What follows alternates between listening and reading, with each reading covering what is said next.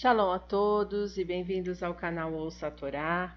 Hoje vamos iniciar uma nova porção que é a Paraxá Vaierá. E apareceu. Esta Paraxá vai do capítulo 18 até o capítulo 22, versículo 24 do livro Bereshit. A primeira aliá vai do primeiro versículo do capítulo 18 até o versículo 14. Vamos abrahar? Baruch atah Adonai, Eloheinu melech haolam, asher barabanu mikol hamim, venatan lanuit toratu, Baruch atah Adonai noten hatorá. Amém.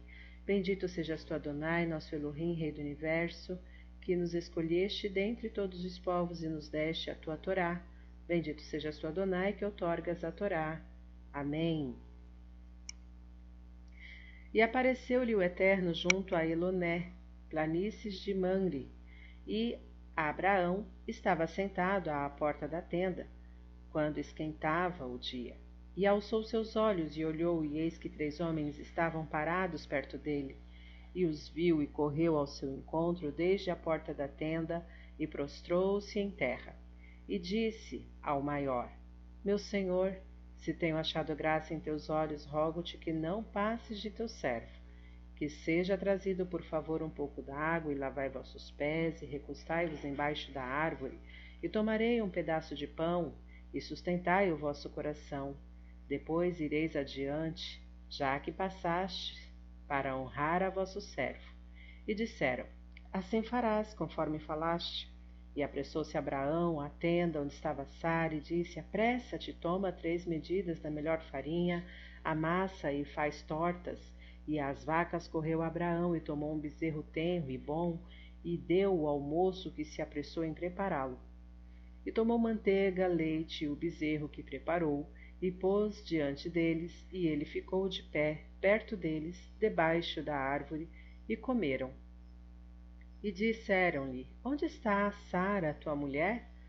E disse: Ela está na tenda. E disse um dos anjos: Voltarei a ti, como esta hora que viveis no ano vindouro, e eis que terá um filho, Sara, tua mulher. E Sara escutava à porta da tenda que estava atrás dele, do anjo. E Abraão e Sara eram velhos e avançados em anos. Havia cessado a Sara o costume das mulheres e riu-se Sara entre si, dizendo: Depois de meu envelhecer, haverá para mim rejuvenescimento, se meu senhor é velho? E disse o Eterno a Abraão: Por que riu Sara, dizendo: Como é verdade que darei a luz se eu envelheci? Existe oculto de Deus alguma coisa? No prazo fixado a ti, como esta hora que viveis, e Sara terá um filho. Amém. Baruch atah Adonai, Eloheinu melech haolam, asher natan lanu Torah temet, v'hayeu lanatah betorreino. Baruch atah Adonai, noten hatorá. Amém. Bendito sejas tu, Adonai, nosso Elohim, Rei do Universo, que nos deste a Torá da verdade, com ela a vida eterna plantaste em nós. Bendito sejas tu, Adonai, que otorgas a Torá. Amém. Vamos então aos comentários desta primeira liá sobre o versículo primeiro, Eloné Manri. O Targum Onkelos traduz essas palavras por planícies de Manri. Manri era um dos amigos de Abraão e foi quem o aconselhou a obedecer a Deus quanto à circuncisão. Estava sentado.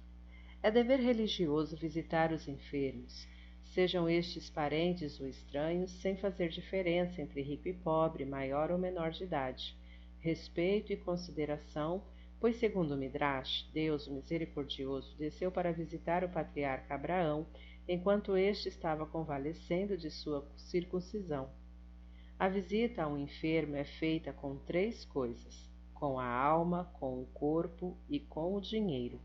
Com a alma significa elevar-lhe a moral e rezar a Deus para seu pronto restabelecimento.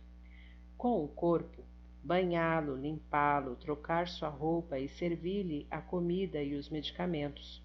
Com o dinheiro, proporcionar-lhe, se é pobre, o necessário para o seu bem-estar material.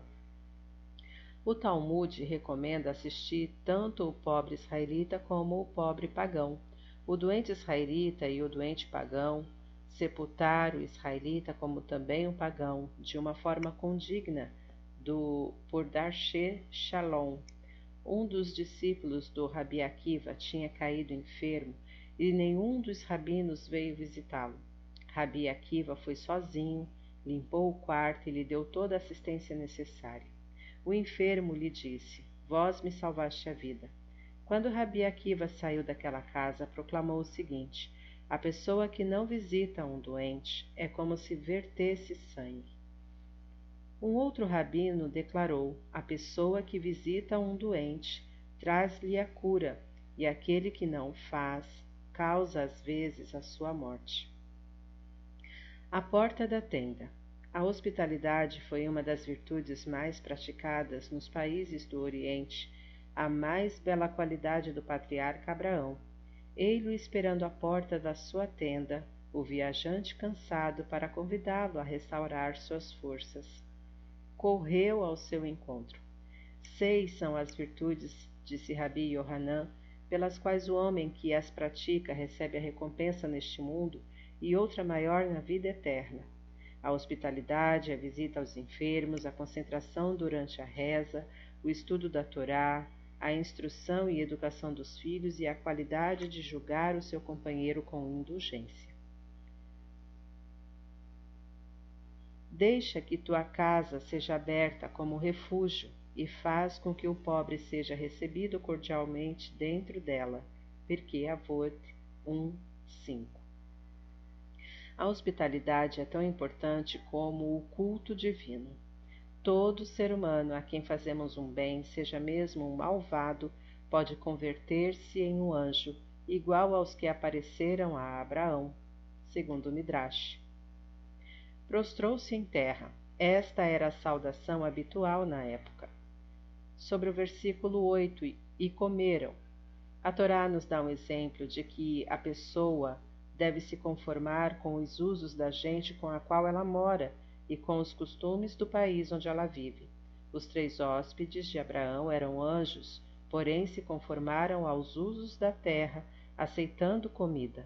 Por outra parte, quando Moisés subiu ao Monte Sinai, viveu uma vida de anjo, não comendo nem bebendo durante quarenta dias e quarenta noites, conforme Êxodo 34, 28. Sobre o versículo 13: Se eu envelheci. Deus, ao transmitir as palavras de Sara para Abraão, transformou-as, dizendo: Se eu, Sara, envelheci. Versículo 13. Em lugar de dizer: Meu senhor é velho. Versículo 12 com o fim de dissipar divergências do matrimônio, segundo Midrash Yakut. Fim dos comentários. Shalom a todos.